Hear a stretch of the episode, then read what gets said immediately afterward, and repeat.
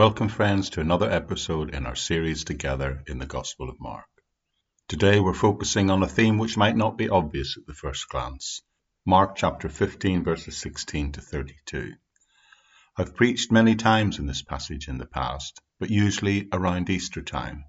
Part of approaching the Bible in the way that we're doing together means that I'm arriving at texts and passages not related to the season where they're normally addressed.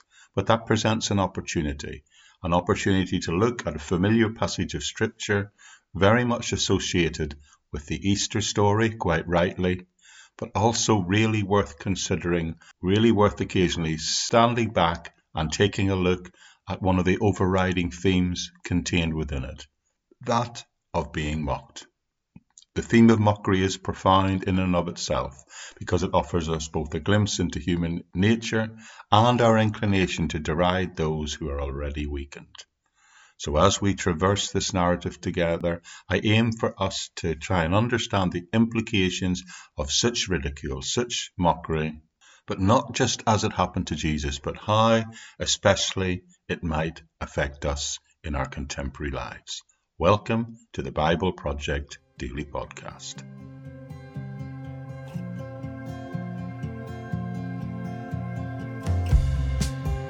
Welcome indeed, friends, as you join us as we begin to close out the Gospel of Mark.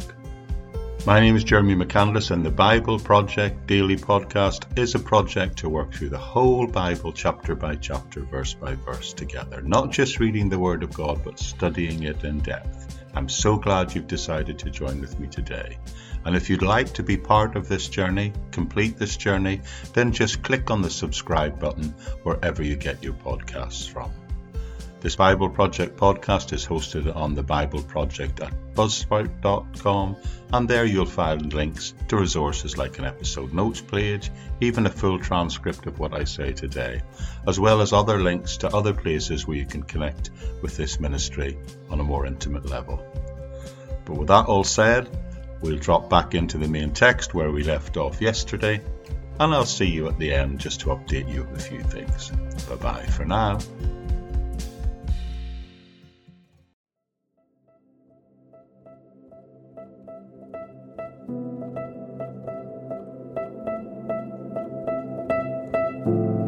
You know what? For over three years now, I've preached through entire books of the Bible.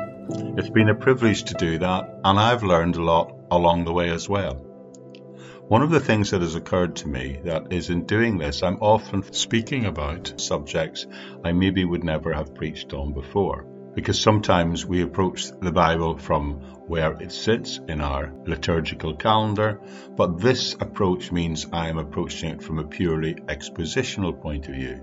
And today is one of those days, having arrived in Mark chapter 15, I find myself speaking about something that I never would have even thought about to preach on. But I also believe I have learnt a great deal about something that I really would not have thought about in detail. There's a lot going on in this passage, and of course, the narrative sits within the larger, what we would call the Easter story. But when we're looking at just these few verses, we can see a definite theme here.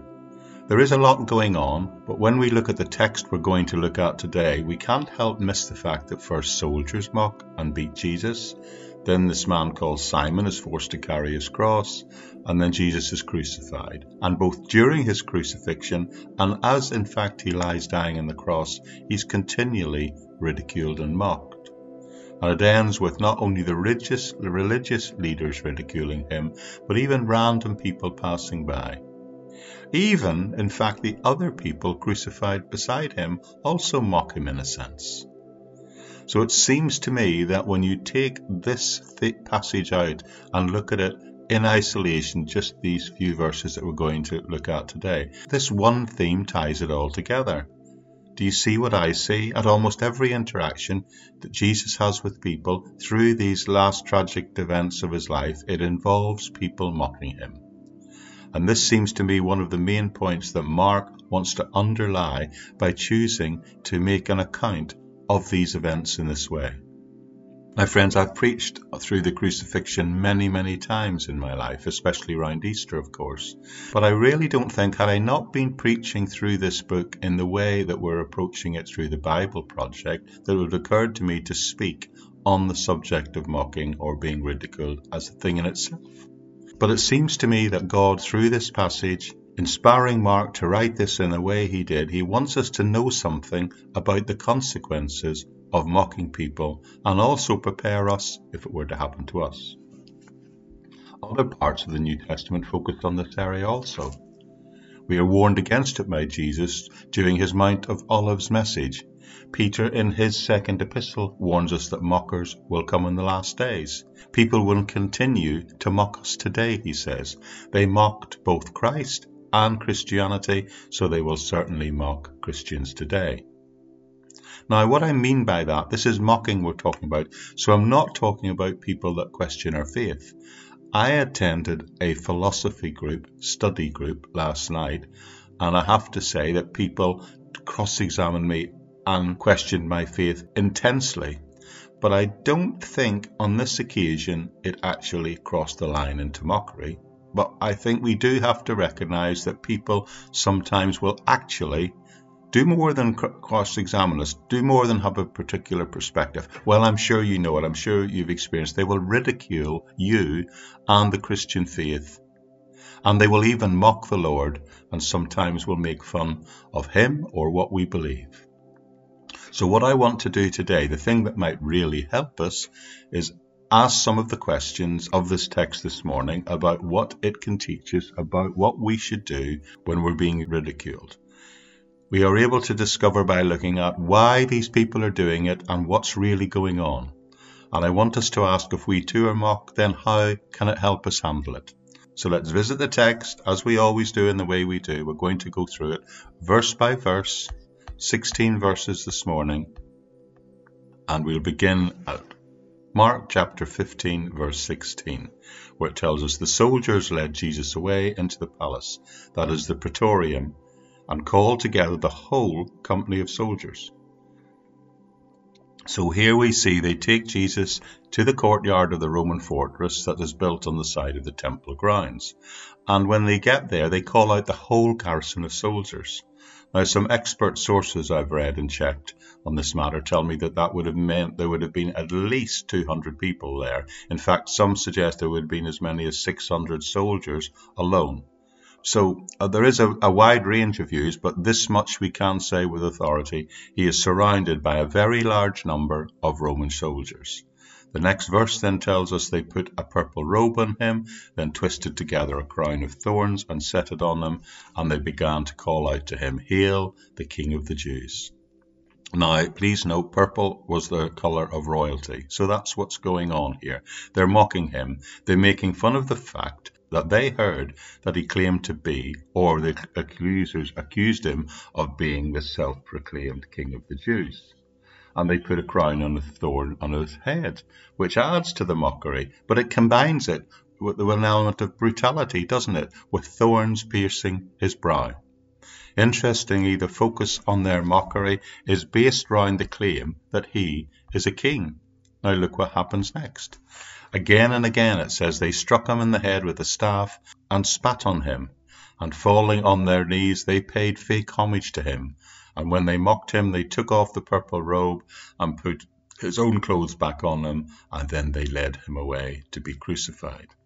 So the mocking continues, the text continues.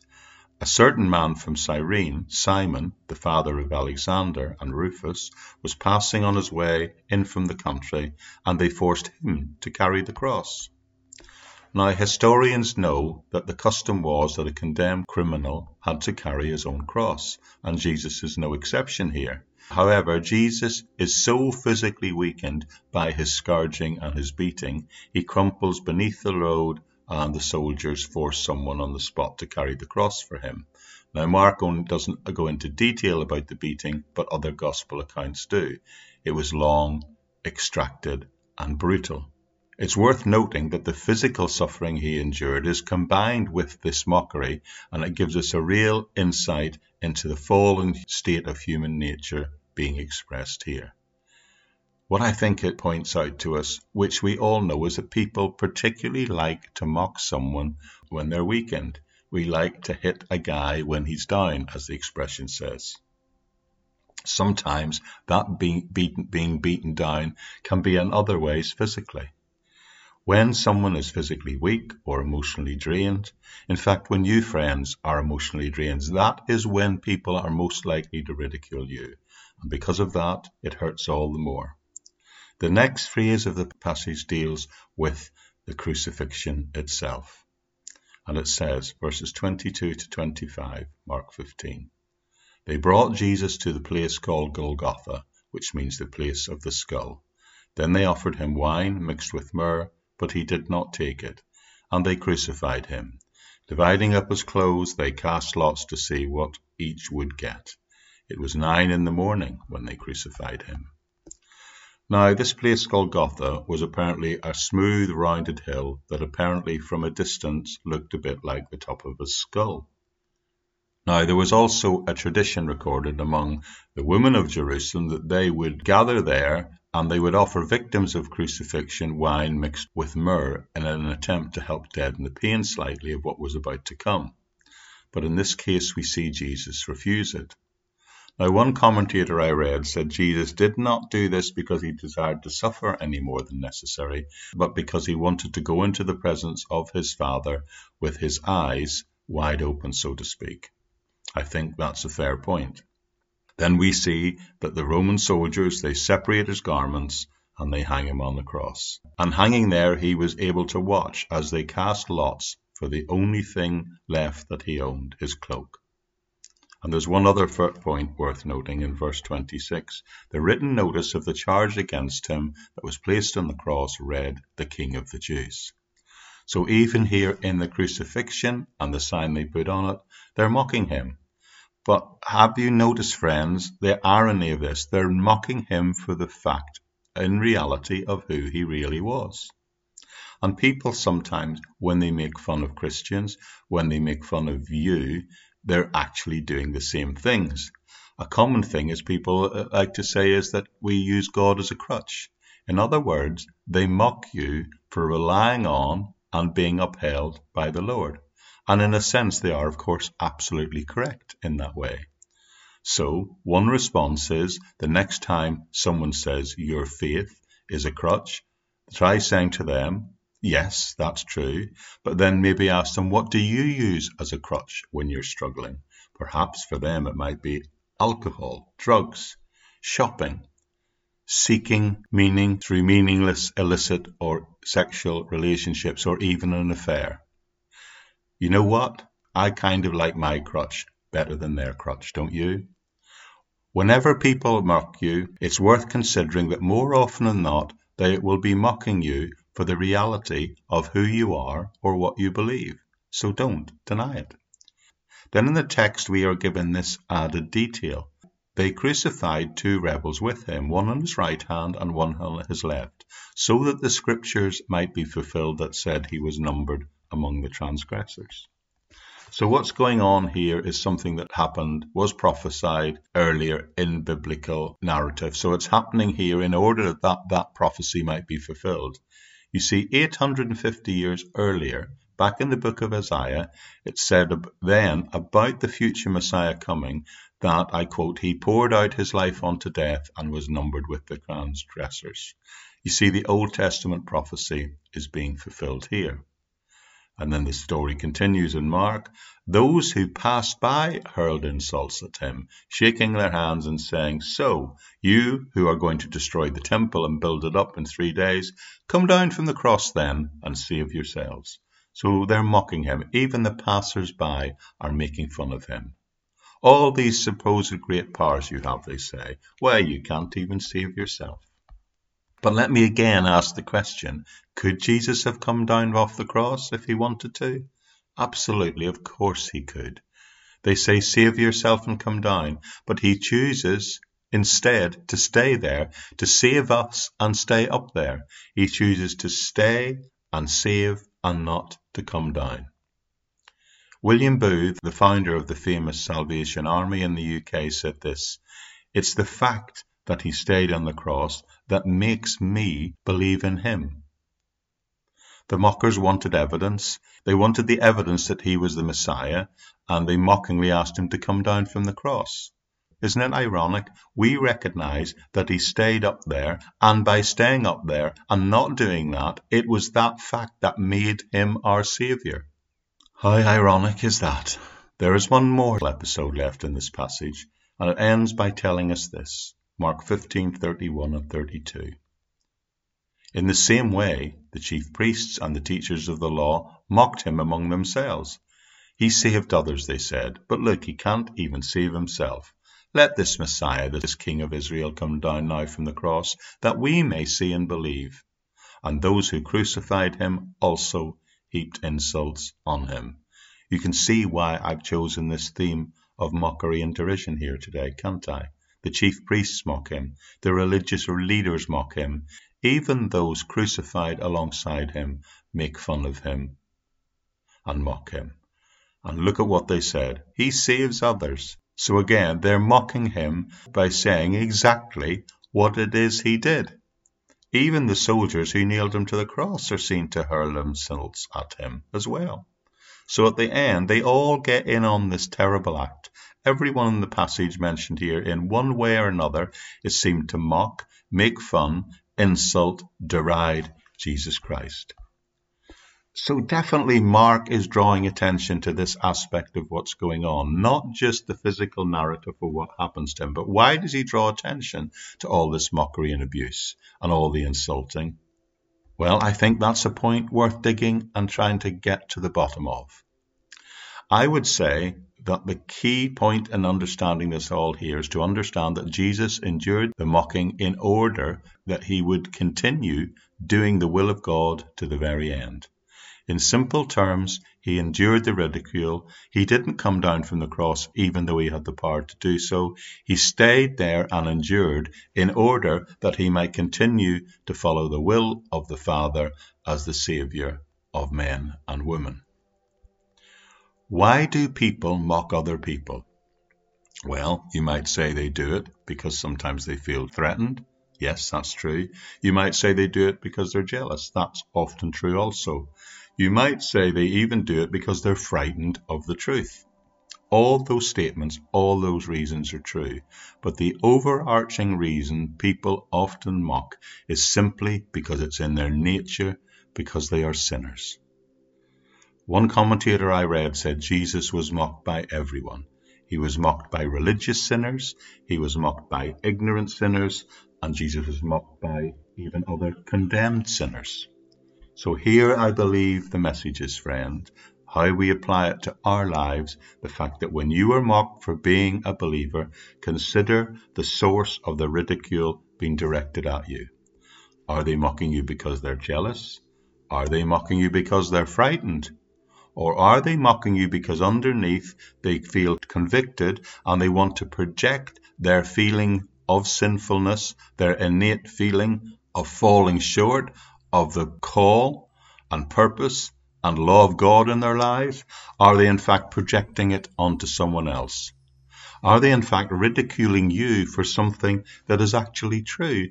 Think about that next time it happens and be encouraged. Are they mocking you simply because you declare that you love the Lord, that you are happy to say you rely on the Lord?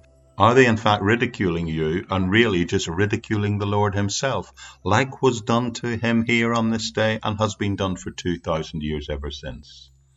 Sometimes when we're picked on, when we're mocked, mistreated, even misunderstood, well, of course, naturally, we'll get upset. But Jesus never responded to their verbal abuse.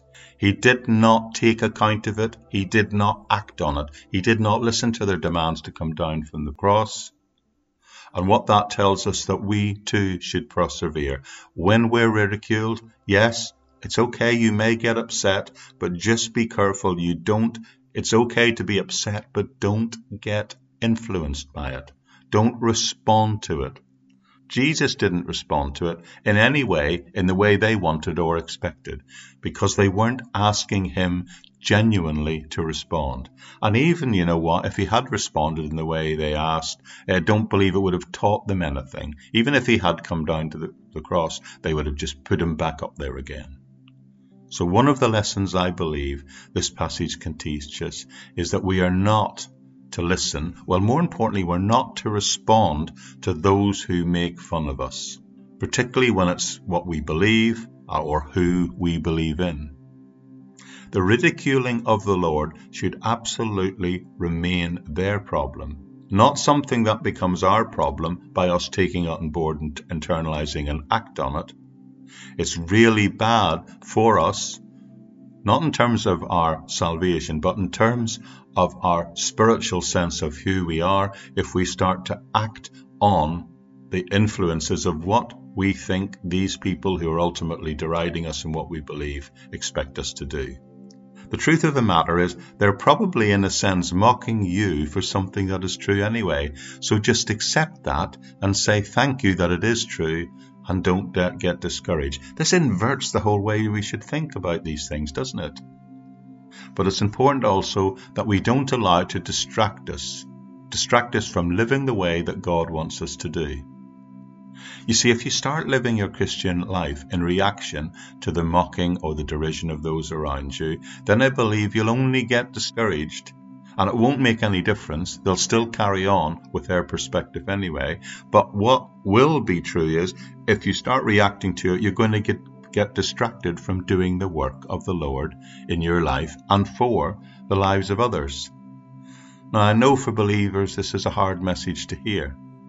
Because, in a spiritual sense, what I'm saying is that we too, like Jesus, have to stay on the cross. Imagine if Jesus had listened to his mockers, if Jesus had responded to them and done what they said. Imagine he had decided to save himself, as they said, and not us. If he had come down from the cross, then none of us today would be sitting under and in the grace of God. In fact, the whole worldwide community of people, the community of faith, would not even exist. Think about that. No church in the world, no Christian community of faith or influence anywhere worldwide. So, the lesson this morning, my friends, is this. What I want to draw out of this passage is this that if you pay attention to the derision and the mocking of the world, or in effect you listen to the wrong message, then great damage can be done to your spiritual life and ministry not only to you, but to other believers around you, and even those who aren't believers in your ability to help and serve them.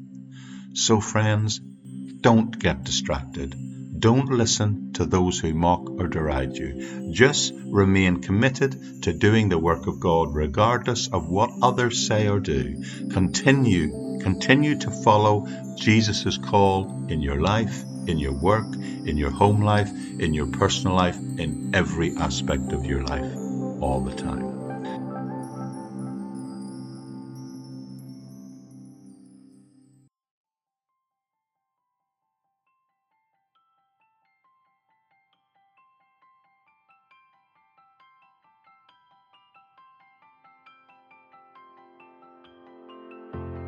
Okay, friends, that's it for today do hope that is able to encourage you, particularly if you're undergoing any form of mockery or persecution at this time. I hope that underlines the relevance of this teaching today. We see Jesus here enduring and choosing to save himself as a crucial example for us. Even amidst ridicule, he remained committed to fulfilling God's will. And as a believer, you and I, will encounter mockery too, and in the face of that ridicule, we have to remain steadfast, undistracted in our commitment to God's work, just as Jesus himself remained on the cross, ensuring our salvation. That's it for today, and join us tomorrow as we delve deeper into the significance of what this passage and coming verses can teach us, the insights we can gain, not only in handling ridicule, but in staying committed to our faith and enduring suffering. Enabling us to follow Jesus in all aspects of our life. So, friends, stand strong, stay strong in our belief, just as Jesus did, even on the cross for us. So, thank you for joining me today. Thank you for being with me. My name is Jeremy McCandless, and you've been listening to the Bible Project Daily Podcast. Thank you for making the decision to make the study of the Bible part of the rhythm of your daily life.